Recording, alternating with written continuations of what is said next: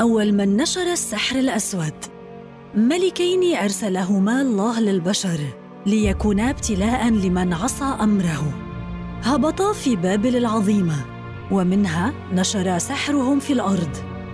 رويت عنهما الكثير من القصص حتى جاءت قصتهما في القرآن الكريم. هاروت وماروت، السحر الأسود القديم.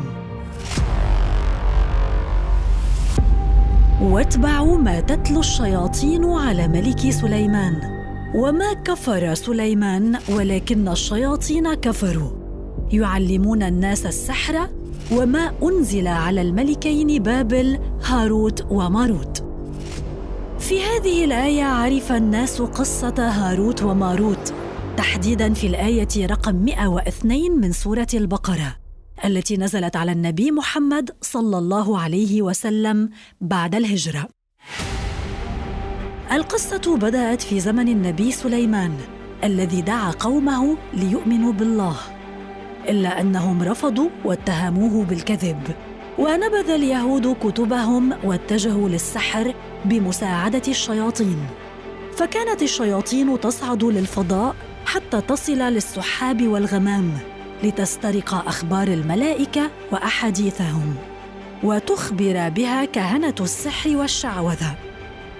اعتقد الناس حينها أن الشياطين والكهنة يعلمون الغيب، وبدأ الكهنة بتدوين ما يصلهم في الكتب ثم علموها للناس، وقالوا إن علم سليمان لم يكتمل بدونهم.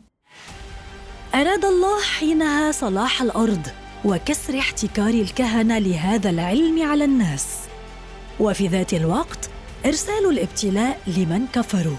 فأرسل الملكين هاروت وماروت للأرض ليهبطا في بابل الواقعة قرب بغداد في العراق، وسرعان ما بدأ يعلمان الناس السحر، لكن ليس للضرر بل للتمييز بين السحر والمعجزة، فلم يعلما أحد إلا ما نصحاه: إننا ابتلاء من الله، وإن من تعلم علمنا واعتقده وعمل به فهو كافر خسر آخرته، ومن تعلمه ولم يمارسه فتوفي ثابتاً على الإيمان جزاه الله بصبره على المعصية. تعلم الناس السحر الأسود من هاروت وماروت، وبات لديهم القدرة على التفريق بين الزوجين والإضرار بالناس وأنفسهم، ولكن إلا بإذن الله، ليكون السحر بذلك غير مؤثر إلا بأمره تعالى.